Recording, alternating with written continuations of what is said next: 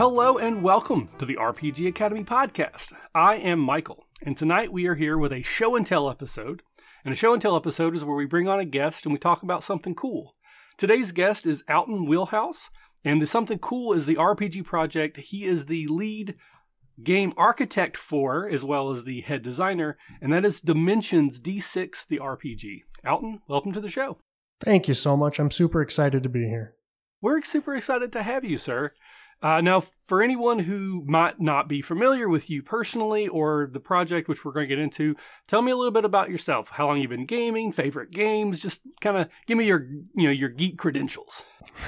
Absolutely. So uh, I can remember gaming and watching gaming ever since I was very little. Some of my fondest memories as a small child we were watching my father and his friends get together to do tabletop wargaming and uh, you know local area network parties everything from uh, doom and starcraft and warcraft all the way up you know and so uh, it, it, was always something that was very near and dear to me uh, but especially watching him pull out all those miniatures and and tell tales and fight battles at a scale that you know far exceeded anything that we could imagine uh, was just a really cool experience.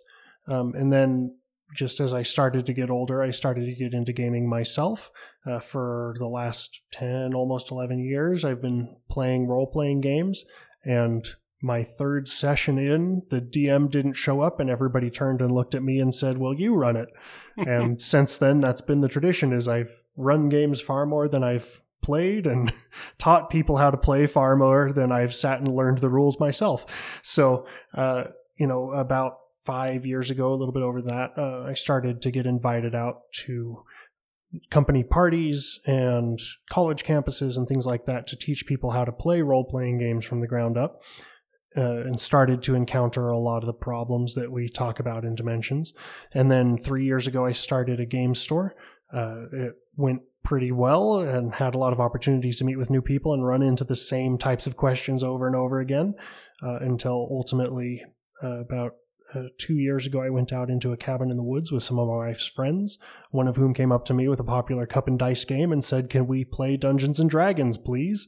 And I said, Well, no.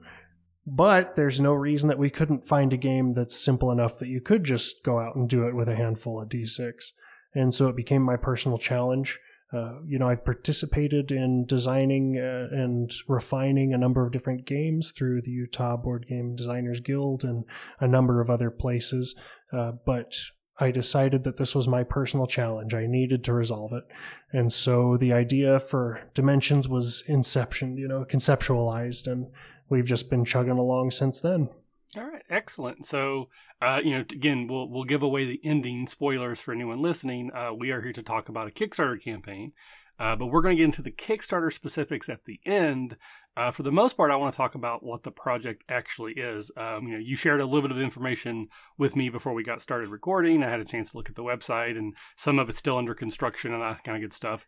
Um, hmm. But it seems like to me, and you can correct me if I'm wrong, obviously, but just from the layman looking in at it, uh, Dimension seems to be a fairly pretty rules light, story driven RPG that seems like the design idea behind it was let's make it super easy to play to to let people get started playing. There's a little bit of room so you know people really just love the world. They could they could probably add some complexity. But in mm-hmm. you know again i hope this isn't taken the wrong way. It's almost like a starter game. Is that anywhere near close to what you're thinking?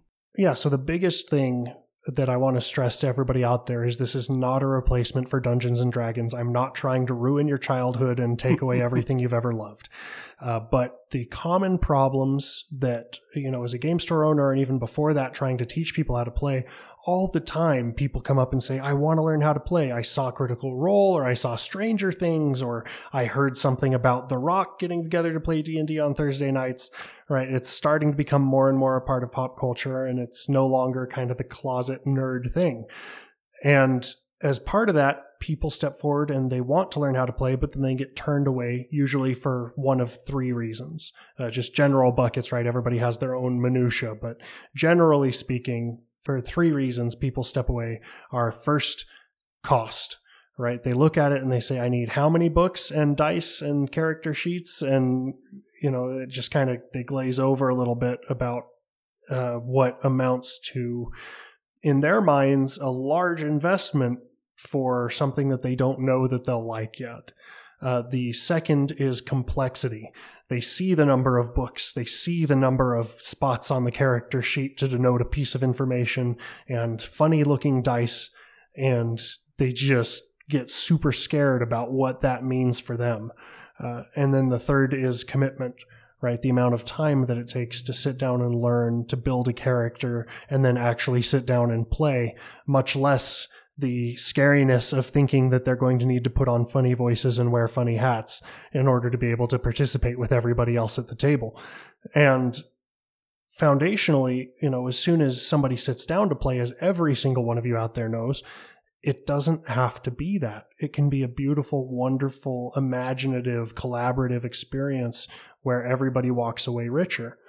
And so part of the challenge for Dimensions specifically was to say, how do we make sure to preserve the integrity of a traditional role playing game while making it as accessible and easy as possible? And so we've developed the system such that the very basic rules can be explained in five minutes or less.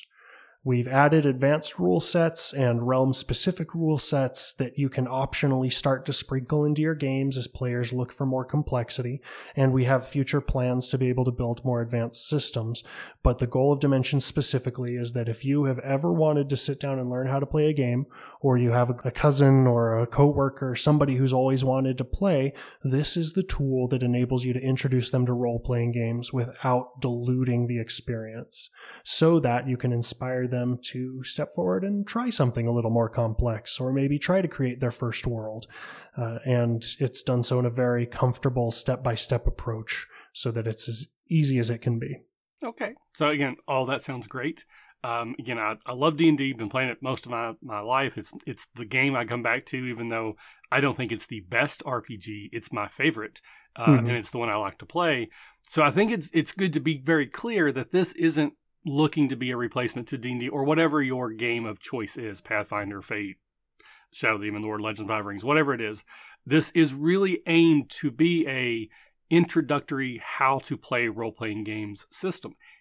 There's some complexity built in that if you know, again people just love it, they can continue to play it. It's not like it has to be a my first RPG, but it's sort of designed with those elements in mind. Exactly. And you know, and hand in hand with that, um, there are a lot of worlds and content that we're creating that will be able to engage and delight you as an as an enfranchised player. This isn't going to be a boring every single encounter as you sit down and there's a group of goblins and that's all you have to do is sit out in the forest and slay rats until somebody feels comfortable enough to step into the next game. Uh, the goal here is that we create something that's for everybody. And so there are Easter eggs, there are little tricks and mathematical quirks that if you figure out how to min max your character, you're going to have a great time. Uh, and most importantly, our content system enables you to explore these worlds in hundreds of different ways and not encounter the same outcome every single time. Okay. And then in, in broad strokes, um, the name Dimensions, at least from what I gather, is because there are multiple realities or realms that you might say that these games can be in. So there's like a fantasy D&D ish realm or dimension, but then there's it looks at least plans for the potential for additional ones like sci-fi, steampunk, uh, that that sort of thing. So do you have a set number like you're already tinkering with, or uh, like do you have a favorite maybe of the dimensions you could share with us? Don't make me choose between my children. Come on, I have two children. I do love one of them more. Everyone understands. I'm, I'm kidding. I'm kidding. Well, I'll make sure that uh, that gets recorded into the annals of history. But at any rate, um, obviously, you know, the very first realm that we're introducing is a realm called Elnaria. Uh, it exists in more of a traditional high fantasy. That's the one that obviously most people are very comfortable with, very familiar with, and we want to make sure that that's included. But not everybody feels comfortable casting a fireball and trying to figure out how to disarm a trap. And so we wanted to include a number of different options for people. Uh, as part of that, we're creating seasons of content that are tied together by overarching themes and stories uh, so that you can explore the universe uh, conceptually or the multiverse conceptually. And as part of that, in our first season, in addition to high fantasy, we also are visiting the dystopian sci fi realm of Meridian and the Victorian steampunk realm of Ferinox. Uh, and these, again, because some people are more inclined or more excited about trying something out of the norm, these are situations that you can uh, go and bring those players that are more interested in trying those worlds first. Uh, now, beyond that, we do have plans for future seasons in which we explore other realms and come back to visit realms that people enjoy. Uh, but with each of those, there are opportunities to add additional complexities and rule sets and depth, as well as the lore and the storylines that uh, we want to explore. All right. So, so with the well, the feeling I'm getting is that these different dimensions are, I guess, well, how do I say this? That if you're going to sit down and play, you're trying to teach someone, whether it be again a, a sibling, a spouse, significant other, cousin, whatever, uh, child, that you know you're going to like ask, like, hey, everybody, are you coming to this from Lord of the Rings? Are you coming to this from Critical Role? Are you coming to this from Blade Runner? Get a sense for what dimension might fit best for everyone's sensibilities, and you choose that one. Mm-hmm. Uh, would there like is there a cross dimensional aspect? Like if we could start in one and then within the game narrative move to another? I mean, I'm sure you could do that if you wanted to, but is that something you've thought about?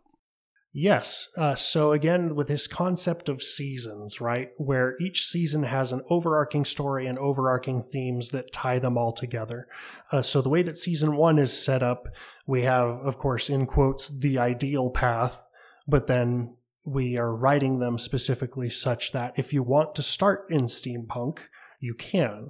If you want to start in sci fi, you can. And it won't detract from the overarching story of the season, but in order to get the entire volume of content and really conceptualize all of these complex character interactions and things that are going on across the multiverse, we encourage you to explore those other realms. Um, now, one of the things that's very important, my personal favorite rule from the entire system, is the most non rule of all, which is to say that, uh, well, two parts. The first part is, what have I got in my pockets? The answer is whatever you can get past the storyteller. They take the role of the game master, right? And the second is the gold, silver, and bronze rules of storytelling, which uh, fundamentally boil down to the most important objective of the game is to have fun and to tell a story together. And if you can create a story, a situation, something that's more fantastical, more wonderful than anything that we've been able to imagine, your rule as a party is to go and pursue that story. And so, to that end, we've created these rule sets so that they're easily digestible and very customizable. So that if in the middle of your adventure, one of your party members says, Well, I want to pull out my laser pistol, sure, if that's what you want to do, tell that story. You get to justify why you now have a laser pistol, but as long as you can do it, maybe you open up that dimen- that dimension, that portal to another realm and you step through and there's a wealth of content and lore able to back you up as a storyteller to be able to create an interesting and exciting world. All right. So there's a couple different questions bouncing around my head um, mm-hmm. in, in, no particular order. I, I, think it's kind of important, and I want to make sure we get out that um, not that there's anything wrong with some person hanging out in their basement alone trying to create a new game system. This one seems to be far from that. There's a whole group of people working with you on this, uh, not only just from designing the rules and, and then the stories or the paths, but there's also going to be some electronic uh, supplements and like mm-hmm. you've got a whole bunch of stuff going on. So do you want to give any any uh, context to like the overall support system of what you're hoping for this product? Yeah, absolutely. Um, so the the biggest goal, right, is that we have this product that you can literally take out of your pocket and play. Uh, so when you purchase a base set, it has everything that you need for you and for friends to sit down and play the game right out of the box. Um, now, uh, that's for you to be able to create your own worlds, have a complete rule set, and everything that you need to play right there. Uh, as an additional aspect of the game, we've created a digital portal called our Adventure Portal that contains pre built content specifically designed to teach you the rules of the game as well as guide you through the various realms. So you can see what's unique and how to handle those situations as well as explore some content and story some lore uh, behind the worlds that we've created. Um, and so as part of that you know my official title is lead game architect uh, which is just a fancy way of saying that it's my job to make sure that everything is cohesive and holds together from a rules standpoint from a flavor standpoint and from a lore standpoint um, as part of that, we have teams of people uh, that are dedicated to making sure that that play experience is as good as it can possibly be. Um, and so at this point, we've put over a thousand hours of testing into the game. Uh, we have, in addition to myself, we have my partner and one other uh, story designer who are here specifically to help us build out the adventures themselves, the episodes themselves. Uh, and then we work with a team of programmers and marketers, people who are going out and constantly getting feedback and trying to improve the aspects of the game as much as we can. And so when you step forward to fund our Kickstarter, uh, obviously you're supporting the group of people that have done that up until this point. Uh, but most importantly, you're supporting the continual advancement and enrichment of the content that we're trying to produce. Um, fundamentally, the rules of dimensions are simple enough that you and your friends should be able to sit down again with a box of cup and dice game that I don't own the copyright to and be able to play dimensions. And I don't want to restrict you from doing that.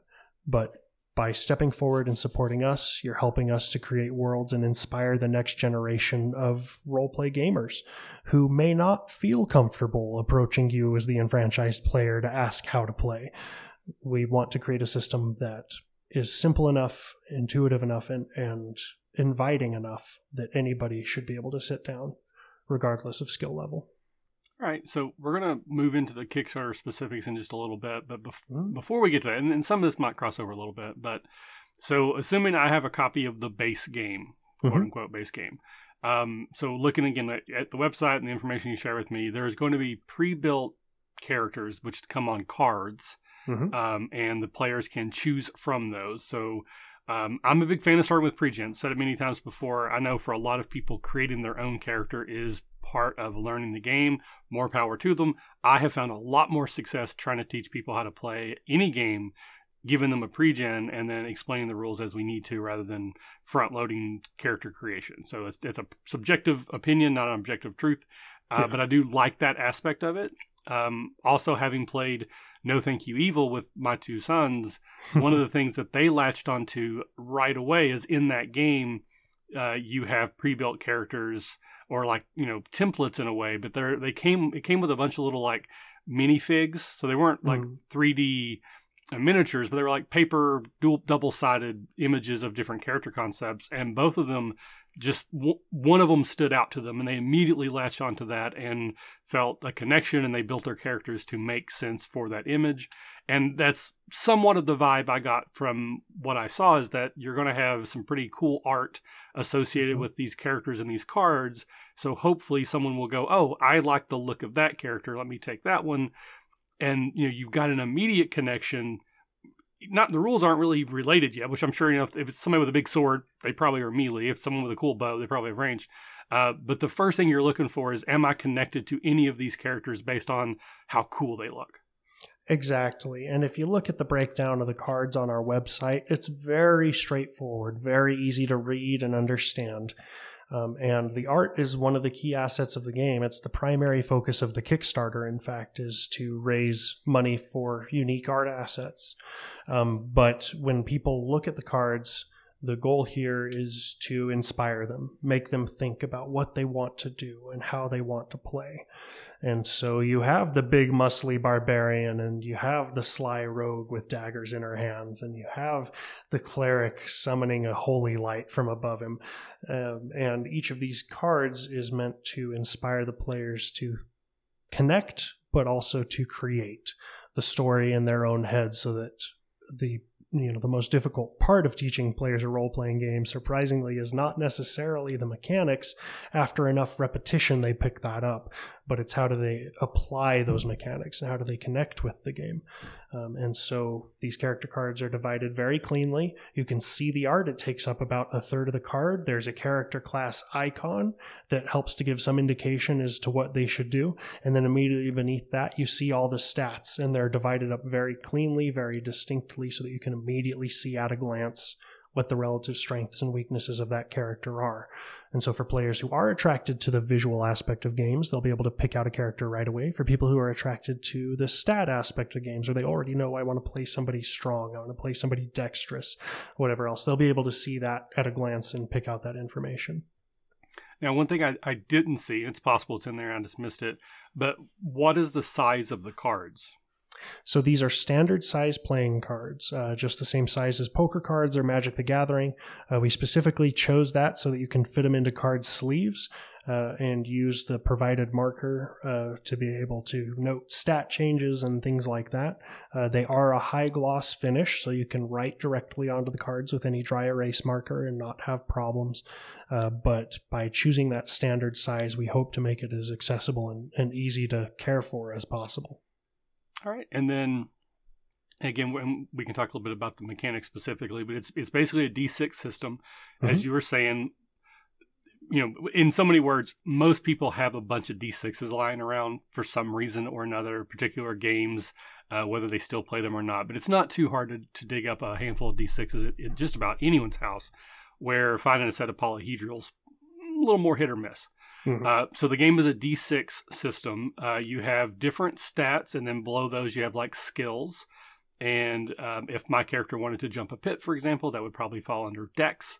And mm-hmm. then I'm going to have a rating for my Dex, which is um, represented by pips or dots. So, like if I have two dots under Dex, I would roll two d6s as my check against correct jump in the pit.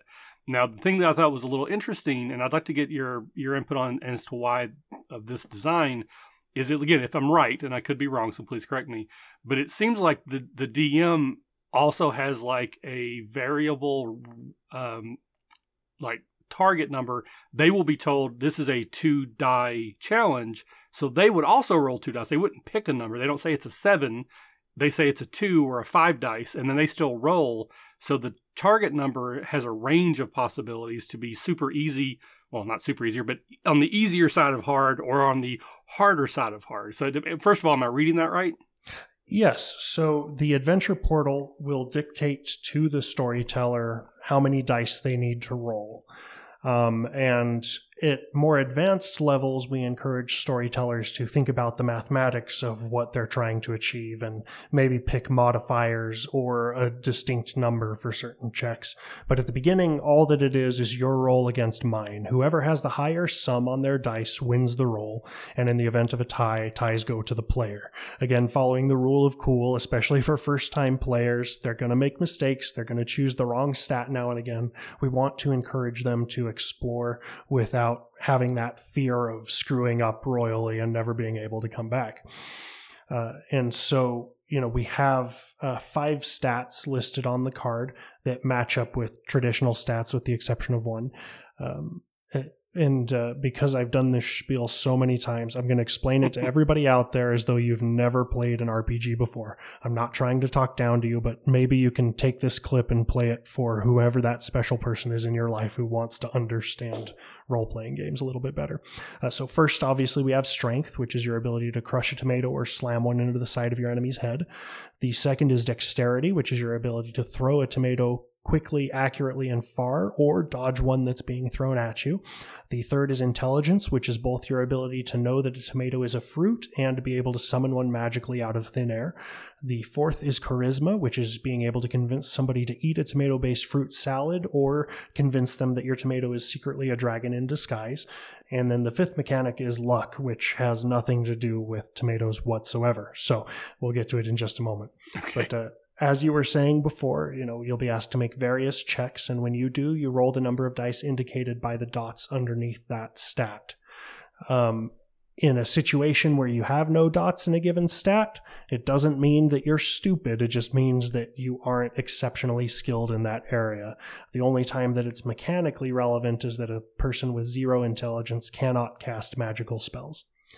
Um, Outside of that, you roll the number of dice indicated on your card against a number that's indicated to the storyteller. Uh, in the event that the storyteller does not uh, have a prompt on their screen to try to resolve what you're trying to do, there's a scale that they're taught inside the basic rules of how to handle those situations. Uh, and then the sum on the dice determines the winner. Again, ties going to the player. In the event that you want to use a stat other than the one that has been indicated to you by the storyteller, you may instead use luck. Luck, however, has some special rules. The first is after you have completed your luck roll, determined who the winner is, and all special abilities and effects have resolved, you permanently lose a die from your luck pool. Uh, on the opposite side of that coin, anytime that you roll all sixes on a given check, you get a luck die in addition to your roll. Uh, so if you're rolling one die and get a six, you get a luck die in addition to your roll. Two dice and a 12, you get a luck die in addition to your roll, etc. Um, and this is for a couple of distinct reasons. Oh, sorry. The, and the final step is that the max number of dice in any given pool is five. Uh, and there are a couple of reasons behind this methodology. Um, for any of you who are game designers out there um, who have struggled with the mathematics of games, uh, you understand that d6s from a mathematical standpoint are very clunky. You either need to use a lot of them or very few of them in order to make a statistical difference. Um, and so that was one of the first major struggles that we had to overcome is how do we make first off a game that you can play with six dice or less, but second that it feels important that some strengths are bigger than others and some are more weaknesses than others. Uh, but we had to balance that against the first time player who doesn't realize that casting a spell takes intelligence and feels a little awkward when they're trying to go up against a fifth level sorcerer, right? And so that was where this concept of luck came in, which means that you always have a second option and that when the moment counts, if you've been playing intelligently throughout the game, you have a huge pool that you can fall back on to make sure that it always works. Well, statistically, almost always works. Uh, and so it encourages players to try to find unusual solutions by rolling their weaker stats uh, because you have the upside of earning luck dice that'll help you down the road. And similarly, when you do roll a handful of dice and you get all sixes, it adds that much more to the experience. Um, the final thing, the reason that we cap everything at five dice is because that also means that as a player, you always have the opportunity to win. If I'm rolling five dice and get all ones, and you roll a die and get a five or a six, you win the interaction. Uh, which we thought was a nice way to make sure that you know, in those situations where you don't know what you're going up against, there's still always a chance for you to do something insanely cool. All right. Um, so just because you sort of hinted at it, I, am just curious. Um, but when you were describing the different stats and you talked about wisdom, the second half of wisdom sounded what a lot to me would be a traditional persuasion roll, which in D and D terms would fall under charisma. There is no charisma stat. So, like, what was the design element there? I think you may have misheard me. So the final stat is charisma, not wisdom. Oh, okay, okay, then we will definitely cut all that out because I, I thought we skipped charisma and wisdom was both. So that that was my mistake then. Okay, perfect. No, I apologize. Yeah, we cut wisdom and constitution from the game, not because they aren't valuable, but because to the first time player, they're the most confusing to understand. They're the most difficult to differentiate between, you know, strength and intelligence, respectively um, and the most difficult to make meaningful checks for without adding significant complexity to the game. All right, fair enough. And I think I'll leave that in because that was a great explanation in case someone else also had the same confusion I did. Um, so I do, I really like that because I was curious about the about the the die pools, and that that actually makes a lot of sense now that you explain it. That if the maximum the, the DM can ever roll is five, you still always have the option of rolling a five, one, two, one, you know, five ones, uh, which means that even with a one die check attempt, you can still pass, which uh, you know, I don't I don't know the math on that, but I'm guessing it's pretty low. Uh, but it's it's possible, and when it does happen, I'm sure that's the most memorable thing that's going to happen that session, if not in that particular campaign, when the thing that should not happen does happen inexplicably, and the whole table erupts in you know cries of joy. So I'm glad that that is a, a possibility that was baked in. So uh, kudos to you, sir. Thank you. Yeah, I mean, you know, that's been one of the biggest things, and that's one of the aspects of traditional role playing games that I felt was really important is that you always have a chance, right? In everyday life, all the time, we get our faces beaten in and we're told that we can't do things or we're just a little bit too fat or we're just a little bit too short or whatever the case is it doesn't matter right? Uh, and games allow us to step away and solve our problems in an environment where first off we can control the rules and the outcomes but second off we always know that there's a chance. Uh, and it doesn't always happen but if you don't take that chance in your mind how are you ever going to take that chance in reality? You know um, and and I know we're getting into kind of the esoterics of gaming, but it is important that we realize that games as a transformative and a healing opportunity for people uh, can really be impactful. It doesn't mean that every single game needs to be a tear fest, but by creating and baking in opportunities for people to be able to defeat those demons and be the hero in their own adventure, we enable people to really expand and grow on a personal level and that's part of the goal with being able to introduce role playing games to the rest of the world is that they get to experience some of those things that you and I are familiar with. Because we've seen those moments where we really connect with a character or where we're able to step forward and slay the dragon against you know unimaginable odds. And that's a really cool experience that in my opinion everybody deserves to have at least once in their life. Of course i'm i'm taking you know what is like a, a truly thoughtful um, and potentially emotional uh, consideration and you know exploration. And all I think of is the Dumb and Dumber thing with. So you're saying there's a chance? Absolutely. and for some people, that's all you need is just yep. a moment to laugh and and step forward and do it. You know. Excellent. All right, so a couple more questions about the mechanics, and then we'll get into the Kickstarter. Um, so again, looking at the card, uh, I see there's some hit points. So we, mm-hmm. you know, at some point there's going to be conflict that might involve goblins or other creatures.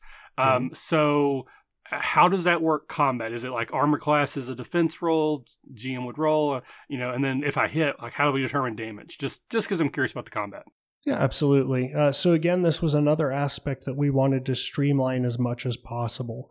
Um, and there are a couple of things that we did to achieve that, and I'll talk about those as they come up.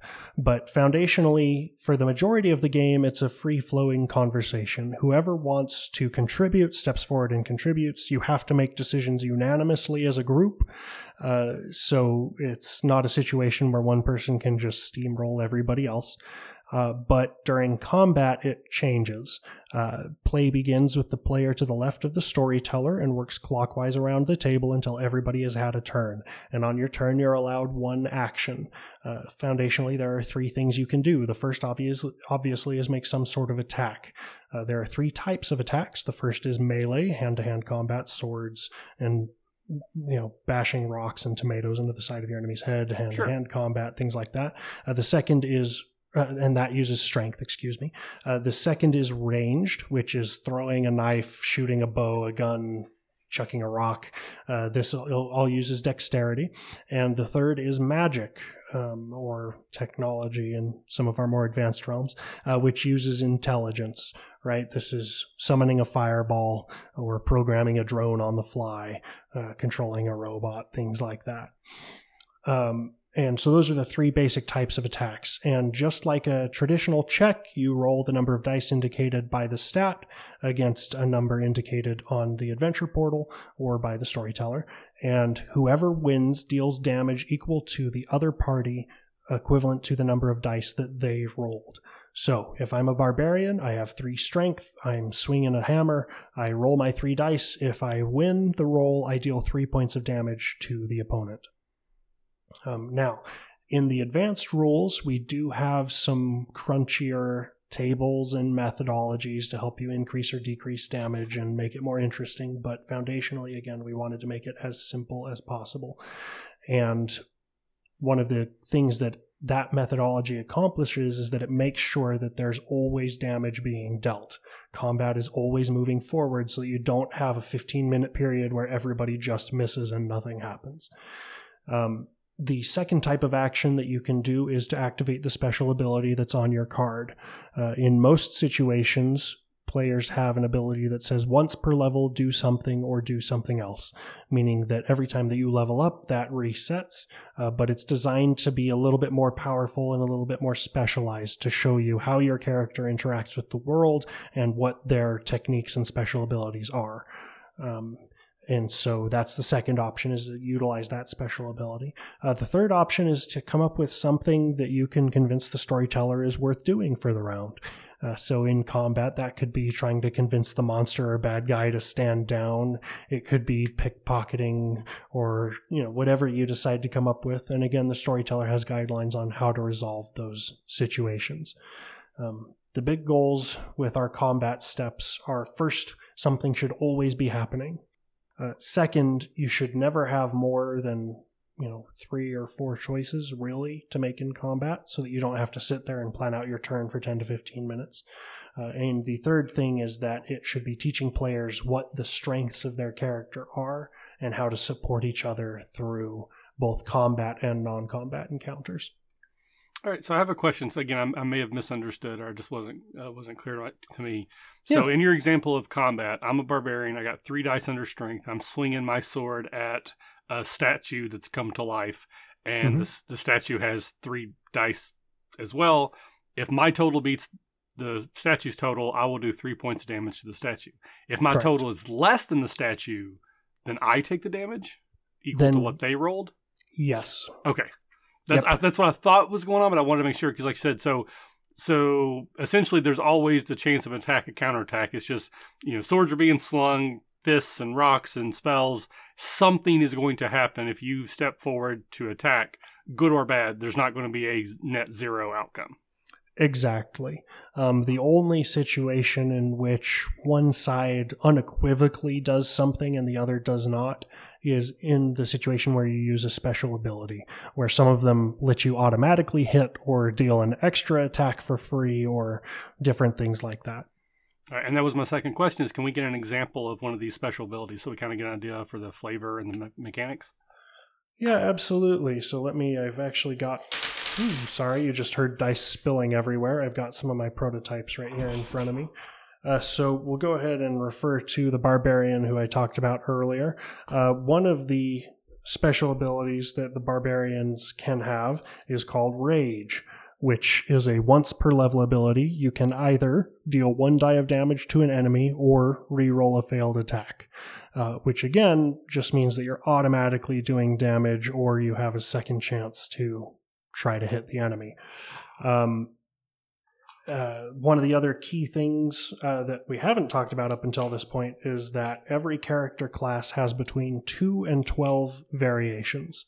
Uh, so if you get a starter kit and your buddy gets a starter kit, just because you both have barbarians doesn't necessarily mean that you have the same special ability.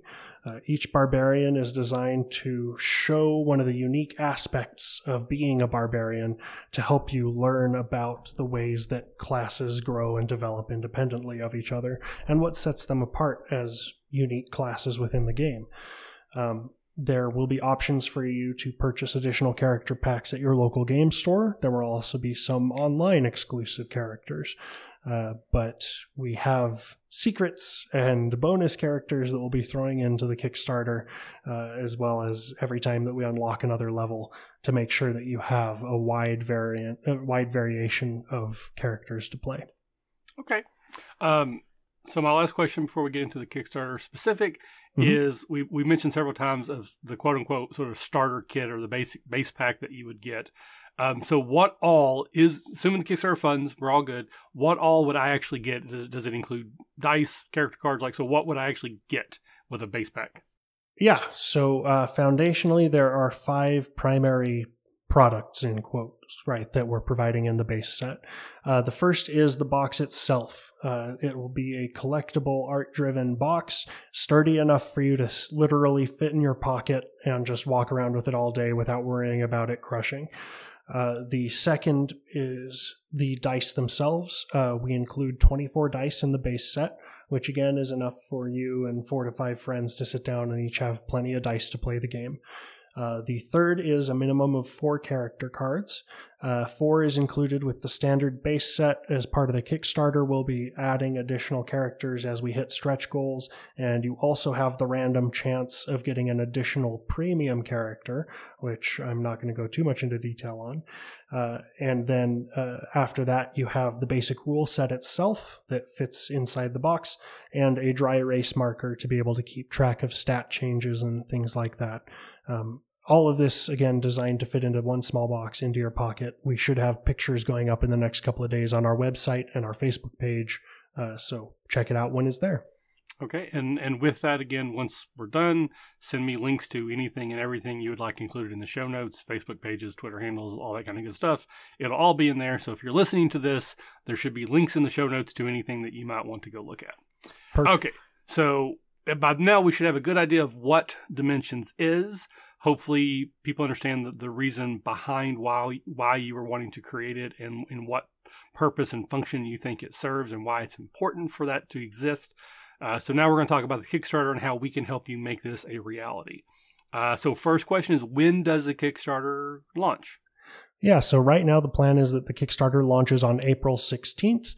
Obviously, we reserve the right if an interdimensional portal opens up and swallows all of my teammates that I have the opportunity to kick that back a couple of days. But uh, right now, we're on track. Everything's looking good. Uh, we're just waiting on a couple of the physical pieces to come in so that we can show you exactly what you'll be getting.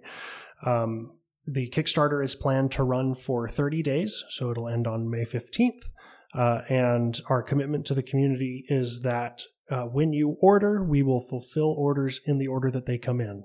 So, regardless of level, whether you're buying the most basic, you know, base set all the way up to our God tier, which we'll talk about in just a minute, uh, the, the order that they come in will be the order that we make sure to fulfill them. Uh, as a thank you to you for stepping forward and, and being brave enough, you know, to support right. us in our first game. All right. Uh, and then the second big question always is, is uh, what are we looking for? Like, what's our target number to make sure this happens? Yeah, so our base goal is $15,000. Uh, and we've chosen that number very carefully. Uh, what it does is it allows us to produce content for an additional six months, uh, as well as fund art assets for the game. Uh, one of the biggest problems that we've run into in putting this together is finding art assets that are actually representative of the community and that connect with everybody who wants to play. Uh, unfortunately, literally over 96% of the art that we find online are white males and everything else is considerably over sexualized or underrepresentative of the communities that are involved. Uh, and so we are working with a couple of artists. Uh, we're trying to narrow it down to the couple of people that we're really interested in to make sure that we have art assets that represent you and that you'll connect with. All right, excellent. Um, and then, so as far as the Kickstarter itself, so we need we need fifteen thousand, which mm-hmm.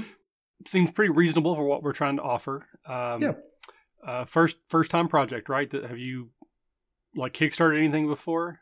Yes, so I have worked with a number of other games before um, and learned from many of their mistakes.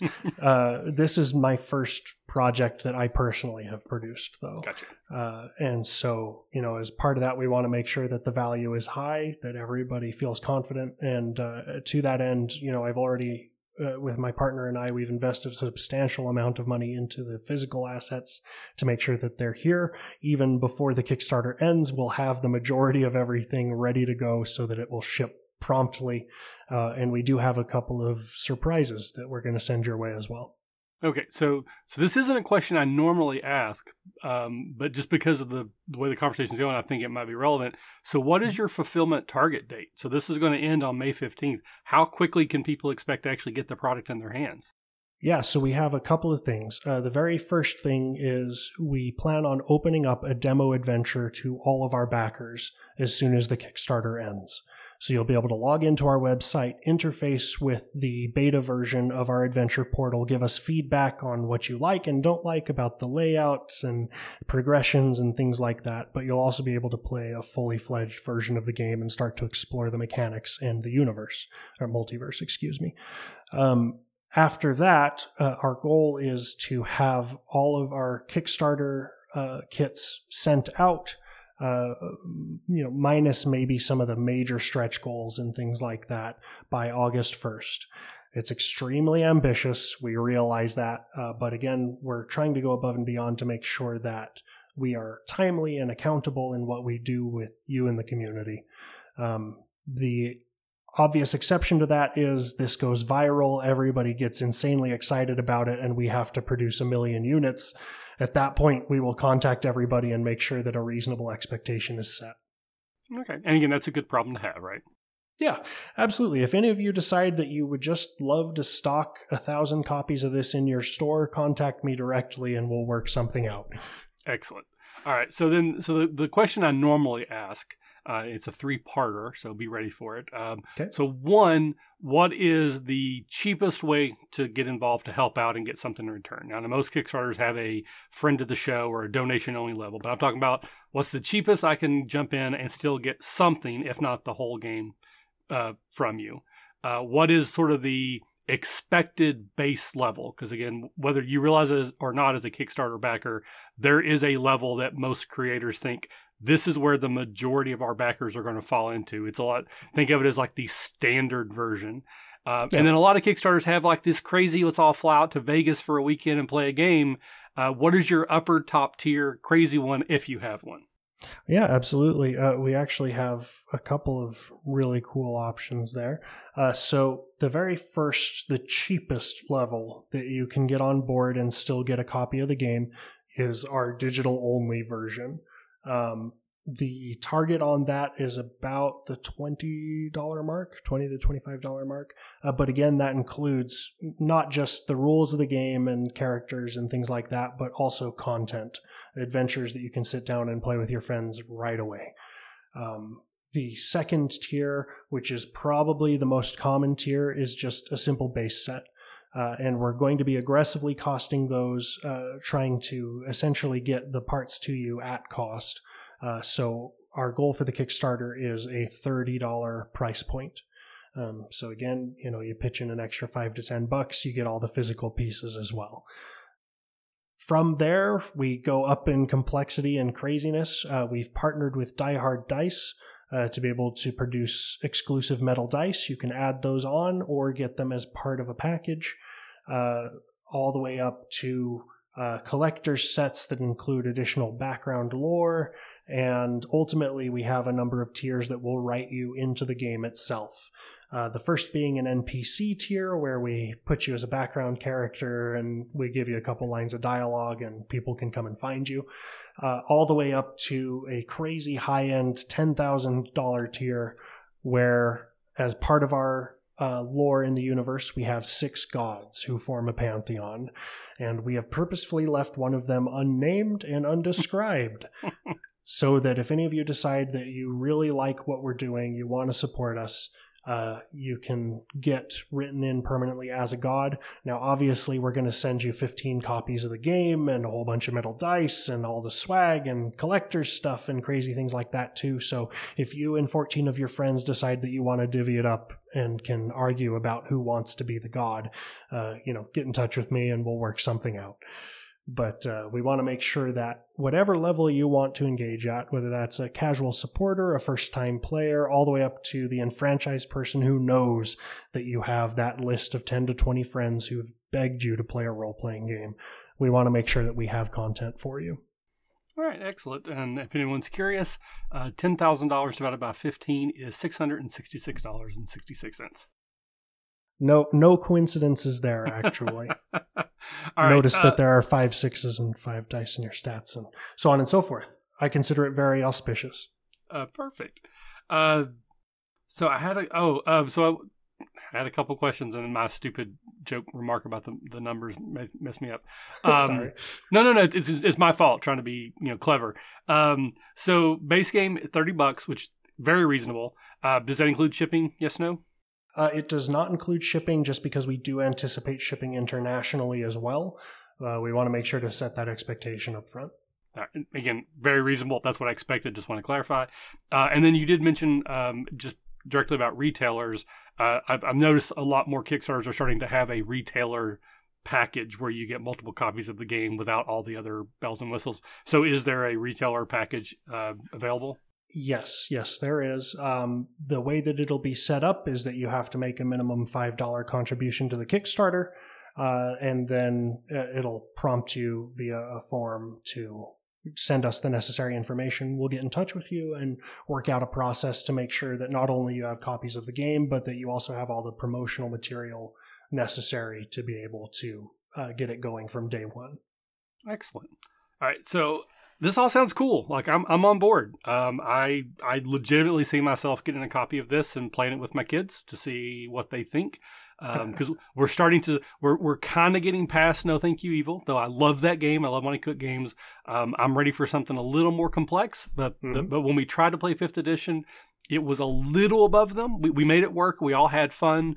But I I've hesitated to play it more than that because I, they just weren't quite there. And this seems like a pretty good middle ground uh, in my specific situation with my two kids. I'm not saying it's for everybody, but uh, but this sounds like something I could see myself playing and having fun with my kids uh, in. So I'm certainly um, hopeful that the Kickstarter goes well. So once again, it will go live on April 16th unless something catastrophic happens. Uh, the plan for this episode is to come out on the 15th. So if you're listening to this day one, more than likely the Kickstarter will be out the next day. If you're listening to this week one, there's a good chance the Kickstarter is already out. Um, so quickly, uh, out in any Twitter handles or websites. Again, we'll put them in the show notes, but anywhere you people could go to get more information now. Yes, absolutely. Uh, so the number one best place uh, that you can go to get more information about the game right now is https colon slash slash dimensions dot games. Again, that's dimensions.games. There is no .com or .org or anything like that. Uh, we got one of the cool handles. Um, you can also check us out at facebook.com slash dimensionsgames. Uh, you can tweet me directly at Talon underscore Requo. That's T A L O N underscore R E Q U O. And we also do have a fan Discord server set up. Uh, you can find that information on our Facebook page and website and anywhere else that we're represented. Um, we want to make sure that uh, everybody knows that this is about the community. Um, even though I do need to feed my family and take my wife to Disney World every once in a while, the goal here is to produce something that's for everybody. And this first project is specifically aimed at flexing our wings a little bit and seeing what we can do. Uh, there are lots of plans for the future, and even if this particular project isn't for you specifically, your support will help us to build bigger and better things. All right, excellent. Well, thank you very much for your time tonight. Thank you for sharing this with us. Uh, sort of last sort of catch all is there anything that we didn't talk about, I didn't ask about that you think would be important for someone who's considering backing? Maybe they're on the fence that might help them push them over. What's is there anything else you want to talk about? Yeah, so uh, we have a couple of taglines, and hopefully one of them will connect with you, viewer out there, listener out there. Uh, the first is if you can count, you can play.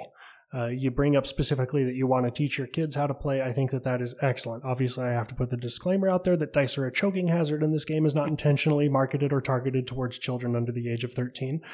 But that doesn't mean that you personally can't introduce your niece, nephew, daughter, son to it as long as you're doing so responsibly. Uh, we've been testing it with kids as young as four, and again, if they can count the number of pips on the dice, they're going to do just fine. Um, the second is that I encourage you to go out and just try it, especially because one of the cool things about role playing games is that it enables us to connect with each other in ways that are unique and oftentimes unusual.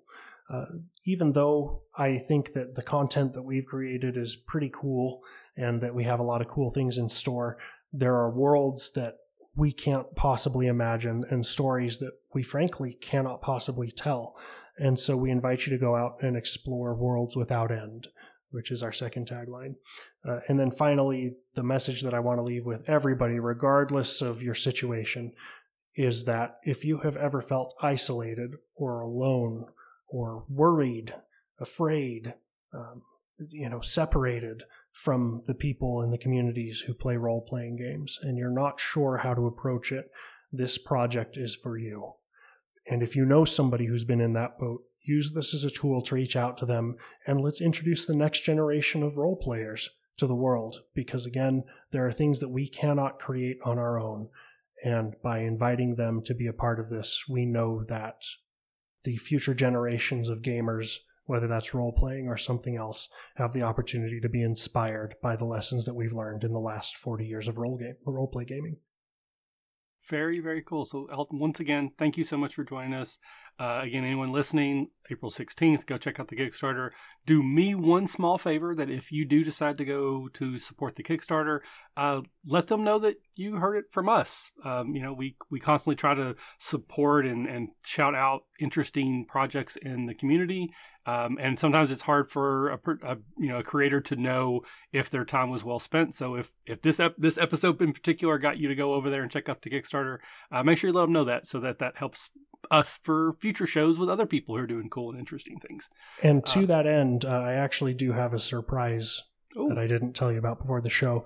Uh, as a thank you to you and your community, we are actually going to give you an affiliate link oh, um, cool. that'll give a small kickback to the show.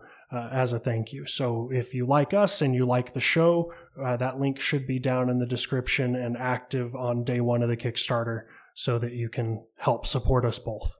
All right, fantastic. Well, thank you for that. And if you're listening again, I made it even easier. Uh, you don't have to do anything extra; just use that link, and uh, it'll all be great. So, thank you again for being here. Uh, we're going to go ahead and wrap things up there. So, remember, if you're having fun, you're doing it right. We'll see you next time. Bye-bye. Bye. Thanks for listening to the RPG Academy podcast. We do this show out of love for the hobby and the desire to be ambassadors, welcoming more people into this community. All of our website content will always be free to use and utilize. But there are expenses related to the show. And if you enjoy what we do here, then please consider supporting us in some way. You can do so as simply as rating or reviewing us on iTunes or your podcatcher of choice. If you're going to purchase anything through Amazon or DriveThruRPG, consider using our affiliate links first, and then we'll get a small percentage sent back to us. You can do a single direct donation through PayPal using the paypal.me slash the RPG Academy, or consider joining our Patreon campaign at patreon.com slash the RPG Academy. And for a donation as low as $1 a month, you'll get access to lots of extra goodies, including bonus minisodes, invites to monthly one-shot games, one-sheet adventures, and more. Please consider following us on Twitter and Facebook or join our Discord, where we like to try to keep the conversation going with our fans as best we can and are always looking to talk and chat more. Or do none of that. Just continue to listen and enjoy our show, because honestly, that's enough. Thanks, and remember if you're having fun, you're doing it right. We'll see you next time.